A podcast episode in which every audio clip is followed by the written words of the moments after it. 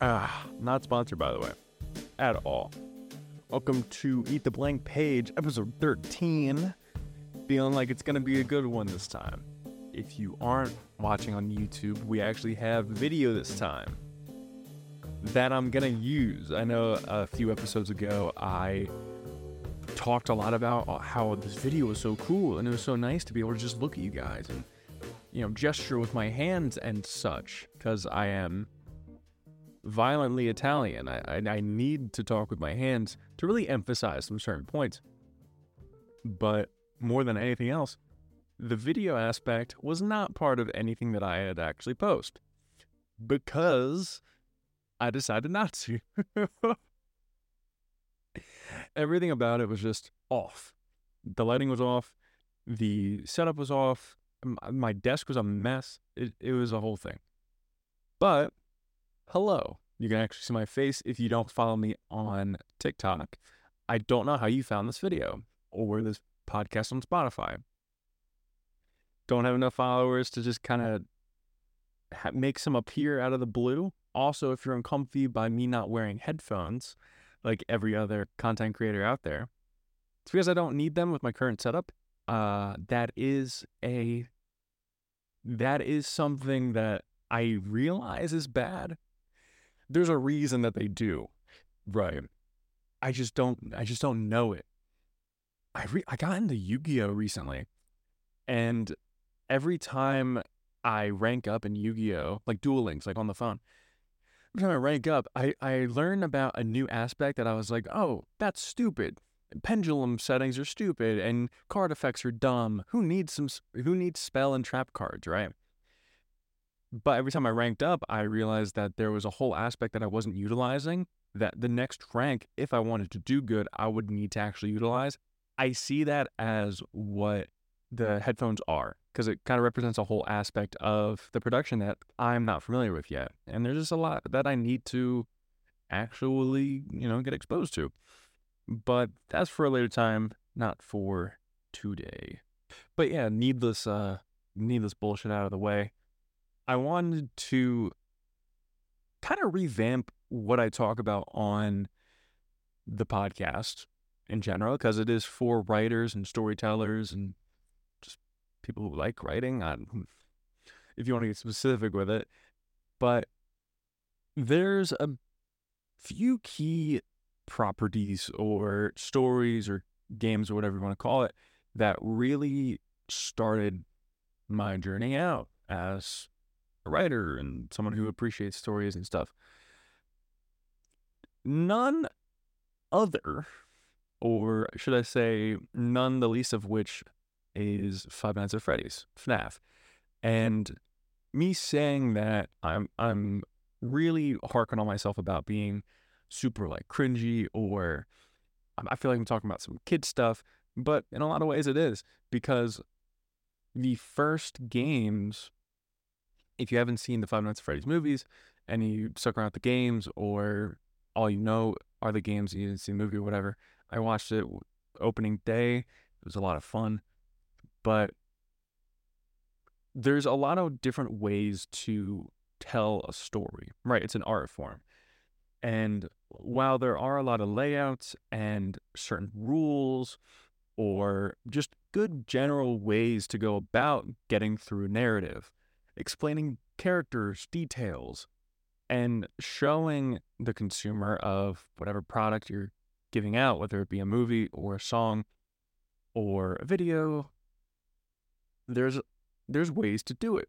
And video games are the most immersive version of those types of content where you can go, you can watch, something happening on a screen. You can physically be controlling what's happening, and the decisions lead you to certain outcomes where you can have multi branching games that are really looking at that one narrative because I feel like a lot of different types of video games will go all in, all in on a certain type of or a certain aspect of how video games tell stories. And one of the biggest things in video games are multiplayer experiences where your individual skill determines whether you win, whether you lose. In story missions, you can get certain gradings, or like, hey, you did uh, rank B on this mission, you got a rank S on this mission. However, there is a certain genre of video game that gleans a lot from that user input where a lot of other games like storytelling games uh, games that are basically movies Asura's Wrath being one of them or Asura's or however you say it they really go in on the visuals and the cinematics of it. The story of it is the main point. However horror games can be the most precise uses of pacing, user input, the feelings of security, how they can creatively control the map itself that it's based on, if it's a 3D game, 2D game, how the user interacts with the AIs in the game, the requirements for a game. So you take a game like Slenderman, 3D survival horror game, right? Survival horror came um, a little bit ago, but you see things in Resident Evil where you can kind of defend yourself using ammunition, guns, weapons. You can fight back. And a big part of a lot of video games is that use of guns and fighting back and defending yourself. But for survivor ho- survival horror, it's one of the keystones of what makes that game good and what makes that game bad. Now, when Five Nights at Freddy's came out, it flipped this narrative that you needed to be able to fight back. Not that you needed to, but in a genre at the time, uh, this might have been my seventh grade year, so I'm thinking, let, let me look it up. Let me look it up. August 8th, 2014. This is this is the rise of Markiplier, Jacksepticeye, PewDiePie. These are the early gaming YouTube channels that are taking off where everyone's yelling and everyone has dyed hair. This is the prime time for a game like FNAF to come out because it gave itself a mechanic by removing a mechanic. It was very, very tricky how it did it. In most horror games, you walk around. I'm thinking Amnesia the Dark Descent if you want to get periodical to the time, you would compare it to an Amnesia of the Dark Descent because you're walking around, you're discovering things, you're going into new areas, you're running away from things, you're battling things, you're doing stuff. FNAF didn't let you do that. You are sat down in a room, you you can check cameras and you can shut doors. That's it. You have to manage resources through your your battery, your electrical, your power. And with that, that's the game. So you're able to influence your environment to such a small degree, you can't even move around. You're stuck. You're not the one going around. The monsters, the animatronics, are the ones coming to you. That's what made the game initially horrifying. Now, it did utilize jump scares more than anything else, but that was only for the sting moment. That was it was it, it's almost like a game that was built for let's players because you have this creepy atmosphere, you have the unique atmosphere of an animatronic horror game, which is now not unique at all, at all. But at the time, it was like, oh yeah, well everyone's scared of Chuck E. Cheese, but no one really made anything about it. So they made a robot horror Chuck E. Cheese and slapped it on the game. Bob's your uncle, giving us this new environment that has things that we've never really seen before in a food chain pizzeria that's scary. We've never seen a piece of media like that before, but we've all been to a Chuck E. Cheese where we're creeped out by the animatronics, or we're at Disneyland where the animatronics are weird. So we can kind of relate to it on a certain extent. And then you actually get in there and it's a rundown pizzeria. It's dark, it's grimy, it's weird. The phone guys making it weirder. It's scary as hell because you get to watch them come to you. It's possession, it's ghosts, it's hitting a lot of different points. in its simplicity. But with all of that eeriness, you allow the Let's Player to give a lot of reaction. And when the jump scare happens, it's a hit. It's a it's a oh, it's build up, build up, build up, follow through, and then you restart the whole cycle. So it was very, very effective online when it was brand new. It still is, but that's just kind of like how jump scare games worked.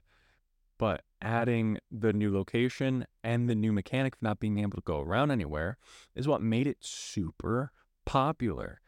Now, how the hell does this relate to storytelling? Storytelling in FNAF 1 was so limited. The main the main story was that someone murdered kids and stuffed those kids inside of the animatronic suits. And because now that they're stuffed there, the animatronics are possessed by the spirits of the kids and are now coming at you because they're ghosts.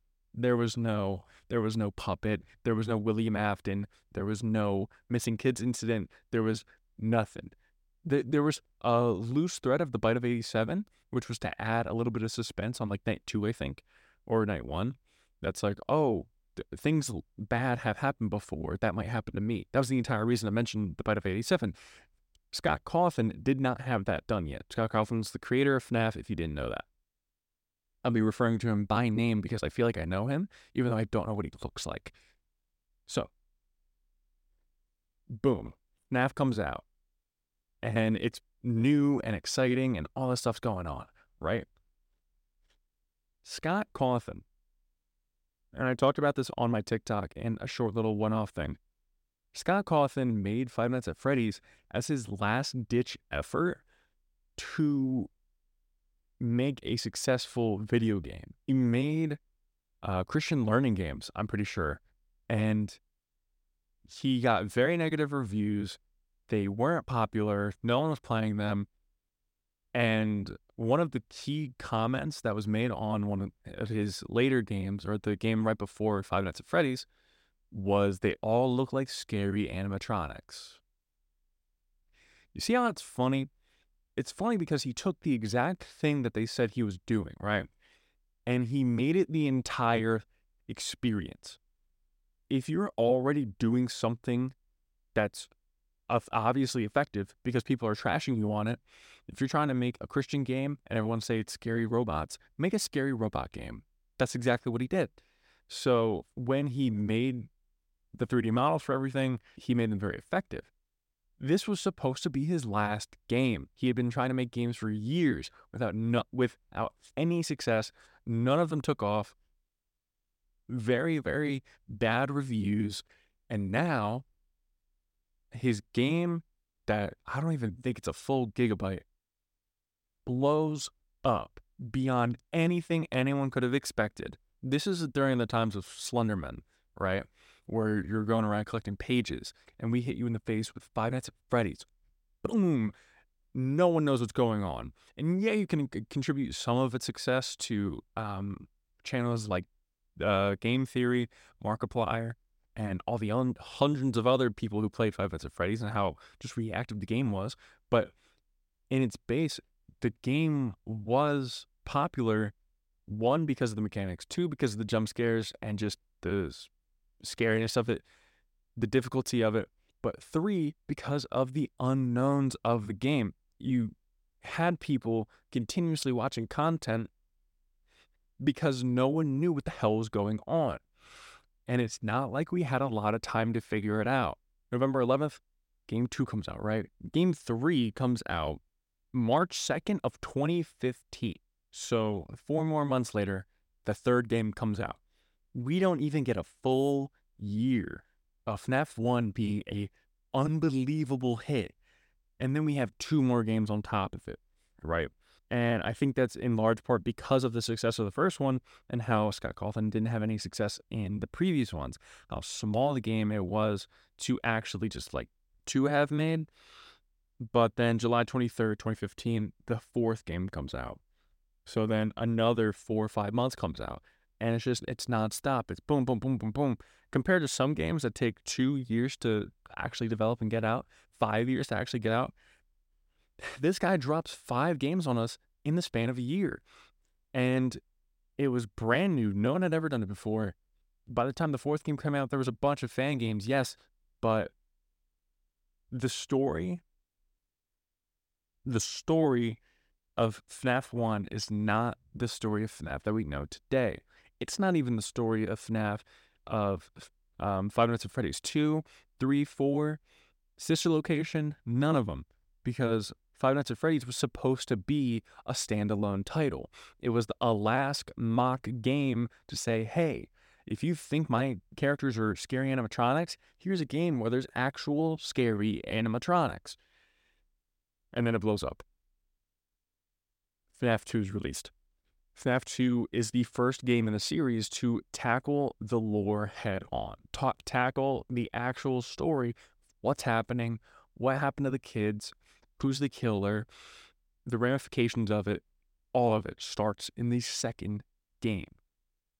Not even talking about the game mechanics, because that's not what we're trying to focus on, which were revolution. I can talk all day about those. But the story of two gives us the story of the missing children, William Afton, who we didn't even know was named William Afton. We knew him as the purple guy.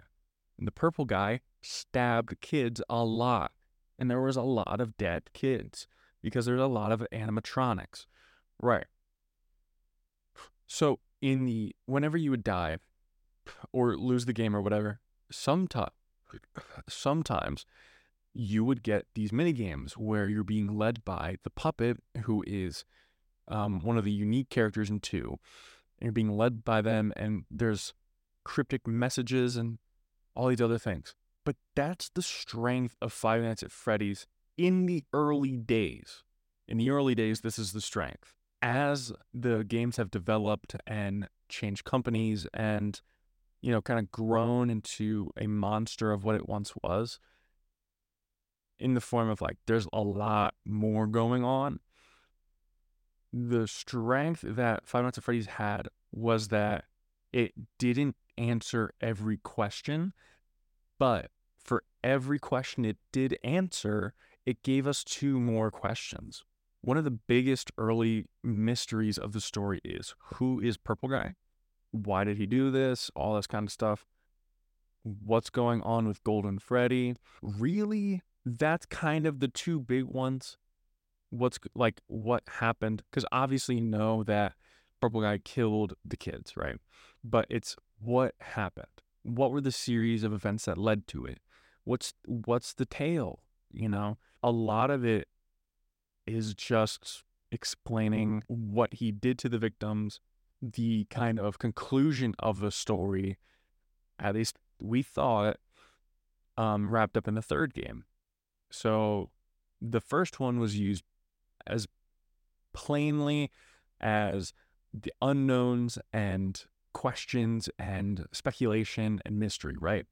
In his, if you look at it overall of the first three games, because it's kind of like the first era, um, the first game can be used as purely unknowns and questions. Second game, you start to answer some of the questions. You start to answer questions like, who killed the kids? What was he doing in the pizzeria? How did he get into the pizzeria? How did he get to the kids? What did he do with the bodies? and what's going on now. What, who are we playing as? What's our role in this? Are we connected to them in any way? Why would we be here if we're putting ourselves in danger? We have to be connected to the events somehow. Third game comes in. We went from game one having four animatronics with a secret fifth to game two having around like seven or eight or ten animatronics, all with unique things, no doors, all that. Game three, there's one animatronic. That's it. That's all you need to worry about. Everything else is a phantom.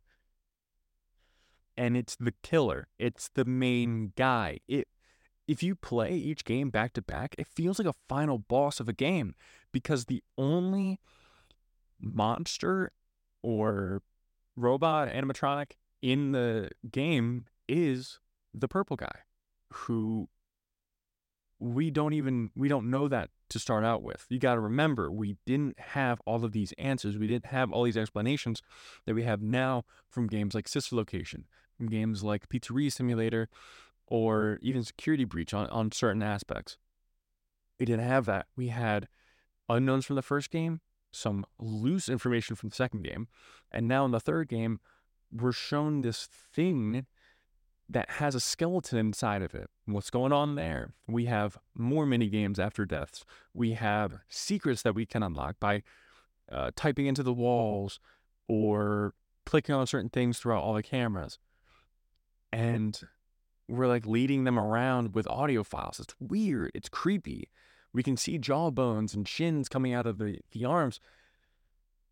And the more mini games you play, you notice patterns and there's um, certain things happening. You're bringing cake to spirit kids, and even to get the good ending, because you play through Five Nights, whatever, you get the bad ending. It says bad ending, and you have all of these helmets that aren't lit up. You get the good ending, and all the lights are lit up, and it's like, oh wait, no, bad ending, lights are lit. Uh, good ending, the lights aren't lit. So like the souls are released because if you do everything right and you play through the game, you play through the normal game and there's mandatory uh, mini games each night. The final night, when you beat it, you get the mini game. It's not really a mini game. You kind of walk through the, the pizzeria, and you're being led by um, a Freddy or something. And the final night, you're a spirit you're one of the spirits of the kids of the original core animatronics from the first game.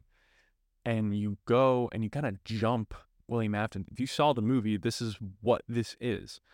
And he's still in the pizzeria and he runs away from the ghosts. He's scared and he's chased and he puts on the springlock suit that he used to kill the kids.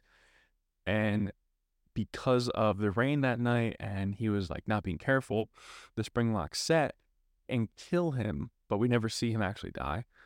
So it's kind of like, oh yeah, we won, and then the spirits of the kids released, and it's a nice little bow on top of the whole thing. And then night four comes out, or game four comes out, and we're a small kid, and more questions, more questions, more answers, more answers. The cycle continues. But as far as the first era of FNAF, that's what that was and it was phenomenal. And that brings us to Help Wanted 2, where we're dealing with AI, Vanny masks, and Helpy bots, and virtual reality.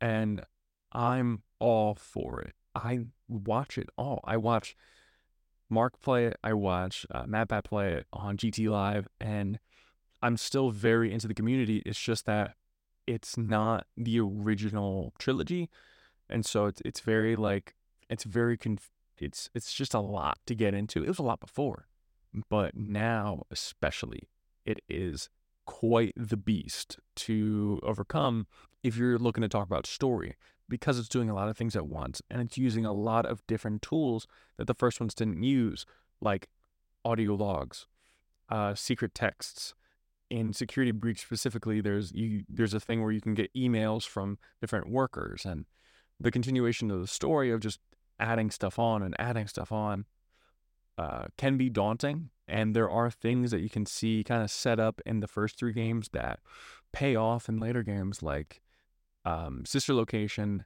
where it's still like a story of a family and the continuation of thus.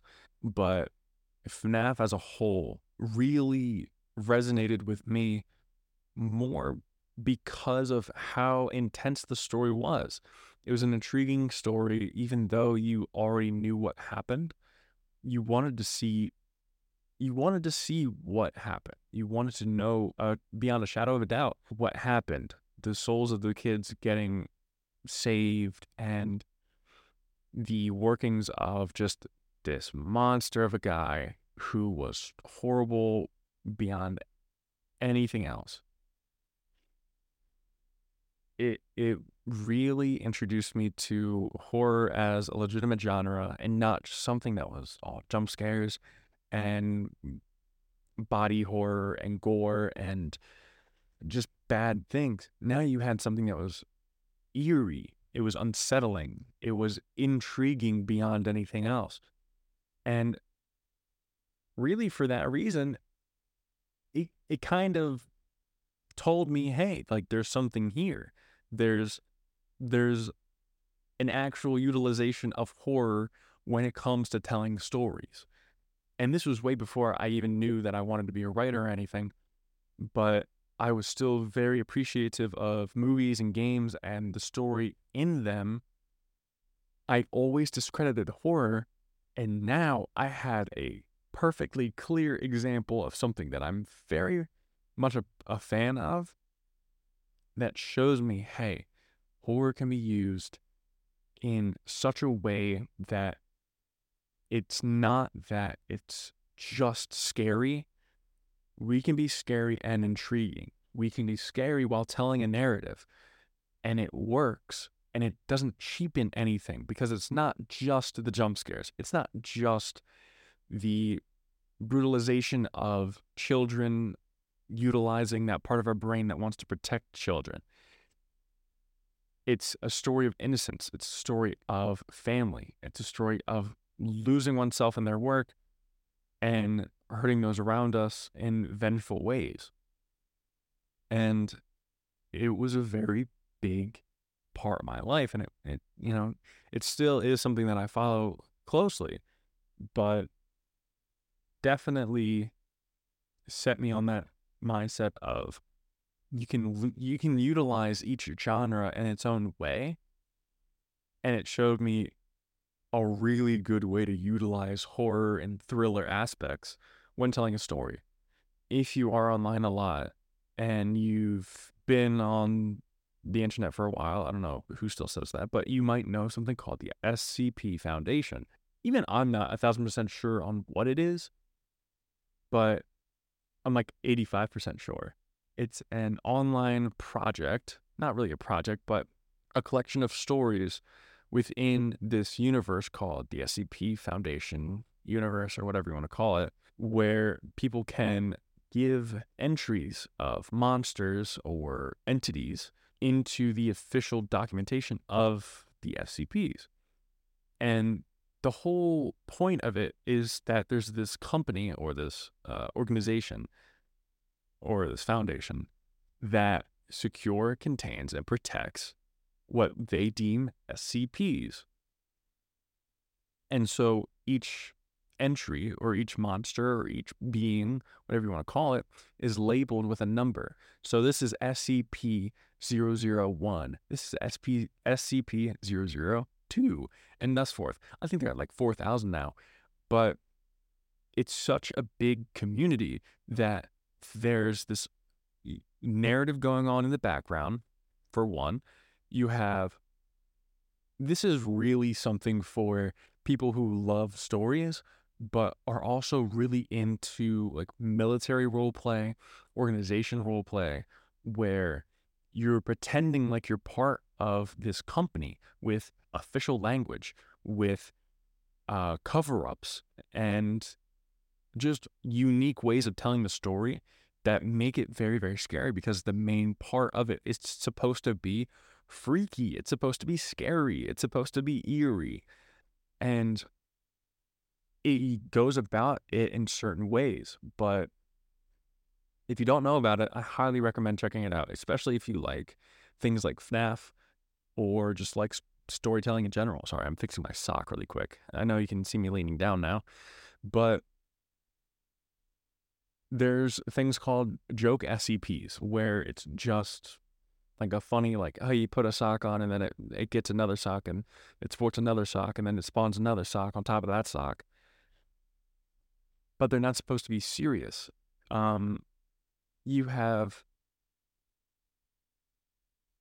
it, i should clarify it's not that every scp is supposed to be this gruesome horror monster. It's just that it can be it's an anomaly that the the foundation is containing, securing, or protecting, securing, containing, or protecting. So there's a class system for each entity or each anomaly where it's like a ranking of like, hey, this is safe, this is dangerous, this is like a god level threat. There's rankings amongst the organization. There's task force within the organization. There's council called the O5 Council. There's uh, continuity between uh, dimension hopping, uh, time stream warping, and certain characters keep reoccurring, like certain doctors or uh, members of a task force that play into the stories of each SCP because they can coincide with each other. There's a lot of SCPs that'll be like, here's the debrief, here's special things to look at. We ran experiments on something over here, over here, and we introduced it to SCP blank blank blank, and it did this. So it feels like an organic actual company. Thus, there are some people that had the amazing idea of turning it into a podcast fuel where they'll just read it they'll just read the entries and they'll title it properly and they'll give all the credit and stuff. But when they read it, it they they'll add like special effects to it. They'll add like this eerie music behind it, and it's really an immersive experience. So if you if you don't have any place to start out, this is how I started out getting into it. Look up SCP Archives. It's on Spotify. Also, the SCP Foundation. I'm a bigger fan of the SCP, SCP Foundation because of how true to form it is. But if you look on SCP archives, they're much more theatrical with every entry. They don't do every single one that's like one through 5,000 or whatever. They'll do the ones that they can best tell a narrative off of, add certain things. They'll have voice actors in it that play out scenes depicted in the initial entry on the actual SCP Foundation. I don't know if it's a website. I don't know if it's a, subreddit. I'm sure you could find that out really quick. I could as well, but I have things to talk about. It's it's just a very fun place to be at if you're into analytical things, storytelling, and above all, horror, monsters, classifications of us, and just kind of like to nerd out about things. It's it's a place it's a place for people who like to nerd out it, it kind of falls in line with the same aspects of Five Nights at Freddy's community because, or I should say, the community that's really into the mysteries and the storytelling stuff because it's all stories. It's all, it's just a giant writing project with a bunch of random people who've never met each other, but are all interested in the same types of things. Those one-off indie games that are just terrifying. The um, if you remember what Siren Head is, people want that to be an SCP, but they're not allowing it to be. In line with all those kind of indie horror games, uh, Amnesia: The Dark Descent, I'm pretty sure it was an SCP game. SCP Containment Breach, the video game, is an awesome game. If you know about a little thing called Lethal Company, if you like Lethal Company and you like the idea of there being a corporation that is actively uh, having to manage monsters and creatures and just weird freaking entity things in a very organized way, like you're at work. SCP is for you. It is so up your alley. It's not even funny because Lethal Company, I don't know if it's officially an SCP thing. When I first saw the gameplay of it, I was hyped that there was a new SCP game because I had been getting into it. I know some of the people now, but it's like in SCP, they'll have monsters. If you take your eyes off of them, they'll come over and snap your neck. People that can move stuff with their mind, monsters that kind of just run at you and try to kill you, things that take over bodies. And you know, there's a there's the mimic in the Lethal Company games. So I um I don't know if it's exactly an SCP game or it's based off of the SCP Foundation, but it is an amazing place to go to if you like Lethal Company. If you see me turning over here, it's because I have my notepad right here. And um, yeah, no, just genuinely, if you're into SCP, well, if you're into Lethal Company, you'll be into SCP if you love that kind of deep, rich uh, lore or just information writing uh, that you could also get from games like FNAF and stories like uh, Five Nights at Freddy's. But if you want something more current, the the spike of popularity for this title is kind of it's kind of fallen off a little bit, but I think it was sometime last year, very very big. Iron Lung.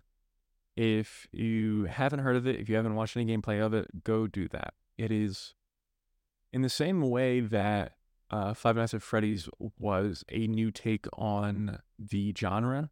Iron Lung is a new take on exploratory horror, where it utilizes the lack of information and the importance of information in such a way that is just mind boggling. It puts you in a submarine with a ton of lore. It's a ton of background knowledge and it's horrifying. It's like I'm not even I'll give you the baseline of it. I'm not going to get into it just so you get can get surprised when you go and watch the those videos of it. You're in an ocean of blood. Blood and you're sent by some company, foundation, whatever, because you're a prisoner. You're sent down in this submarine they call the Iron Lung and you're sent down there to take photos of certain areas. But it's an ocean of blood. There's not supposed to be any fish. What can live down there? That's the question. And so you go down, and the first few things that you take pictures of, because all you can see are the things that you take pictures of. You travel based off of coordinates at a map with certain pings on it. And when you reach the certain location, you're supposed to take a picture, run over to this monitor, and then look at the picture. And that's where the horror comes in. And it's such like a nice little stream of uh, cause and effect. And it forces you to do certain things. But the further along you go, the more things you start to notice. Like there's tubes coming out of the bottom of the ocean. There's like you see like a fin at certain points and you're like whoa what's that you're traveling along and you hear something like slam into the side of the submarine you approach something that's glowing and then you get teleported across the map it's crazy it's awesome look into it and here's why i'm telling you to look into it is because uh, markiplier i don't know if you've heard of him but he's making a movie based off of iron lung he's making an iron lung movie called iron lung and I'm pretty sure it's because the guy who made Iron Lung is his editor. So he's obviously just working with him on it. But from what I've heard about it on the Distractible podcast and just the teaser trailer is out, I'll leave a link in the description for that. If you love horror and thriller and uh, kind of deep, rich storytelling with this, with a rich lore behind it, um, I highly recommend looking at any one of these titles because Iron Lung, I know I, I talked the least on, but there's you can tell by certain entries and notes you can find in the submarine that hint at a larger lore to it. Like when you first boot, up the game, it talks about how everyone left Earth and now resources in outer space are dwindling and it's kind of a race to who can find any sort of food or water and you're a prisoner and you're sent out to explore an ocean of blood on one of the moons. But this isn't the first time this has happened. This isn't the first body of blood that's been found. And so it it off the rip, it has this kind of deep lore to it that you just want to know about, just like FNAF, just like the SCP Foundation. And so, my friends, I think it's as good a time as any for a page eater prompt. I mean, I've been going for a little bit now.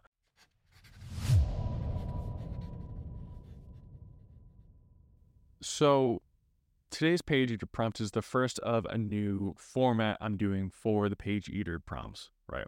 I'm doing one a week, and that's to let people have time to well, one to let people have time to actually submit things. I know it can take more than a few days to actually write out a good short story or just a good chunk of writing or you know what I'm trying to say. It it takes time to make a piece of writing that you want to submit and actually put into a competition which is what the page eater prompts are. So every Monday podcast, because I post on Monday and I post on Thursday, every Monday podcast, we'll be giving out the page eater prompts. And the next Monday podcast, we'll be going over them and we'll be discussing them. More, well, not going over them, going over who won. Because if you go on TikTok, you can find the episode 13 page eater prompt that corresponds with this episode because it's episode 13 and you can duet using just big chunks of text or you're telling us to go to a certain video on your page or however you want to work it just duet it to that video because that's where i'm looking when i'm going over everyone's entries. And yes i'm the only judge but there is no genre specificity to the page eater prompts. There's nothing like that. It's just prompts that I give out to my community, to you guys, that allow you to kind of stretch your creative legs if you're in a rut and share it, maybe win, and get your name shouted out on that podcast. Now, unfortunately, I don't have any to share with this one, but hey, maybe next week I'll have plenty of people to actually go for. If you are a writer and you want a little side project, it doesn't have to be anything crazy like a thousand words or a thousand pages or whatever, but just a, a short little story or a continuation of the prompt um, is good enough for it. So it's really a low stakes thing, low pressure thing. And I enjoy making them for you guys. So I hope you enjoy writing them. So without further ado, here is episode 13, page ear prompt.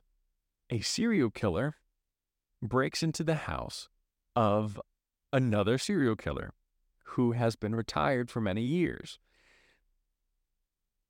And the old timer can't help but critique the newbie's form in uh, how they go about a lot of different things. And whether they become friends whether it's like a kind of a big fight of wits, it's a battle of old versus new, it's a battle of morality, outlook, reasoning.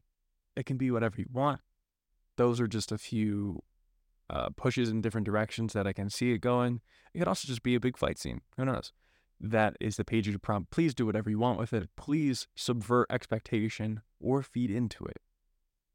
I I just love to read what you guys send uh, in for the page eater prompts. Uh, yeah, so hopefully you guys have fun with that. It is on my TikTok at Eat the Blank page, and it won't be on my YouTube, but it is on my TikTok. And just do edit, it'll be perfectly fine. So yeah. Oh, also, I'm keeping uh, the news segments for Thursday. So instead of having news uh, Monday and Thursday, it's news once a week on Thursday and page eater prompts once a week on Mondays. And I think it'll just be better and it won't be uh, so much to swallow every week. So, yeah. But expect another podcast on Thursday. Very excited for that one. I hope you enjoyed today's episode, guys. Please leave a like, share, comment, subscribe, follow, whatever on podcast, whatever uh, podcast platform that you're viewing this on. I'm glad you guys joined me. I'm glad you guys stayed for this long. It's very, very impressive uh, that you would uh, actually listen to me for that long. But uh, hey, uh, that's the whole point. I hope everyone has a wonderful day, and uh, goodbye. I will see you on the next one.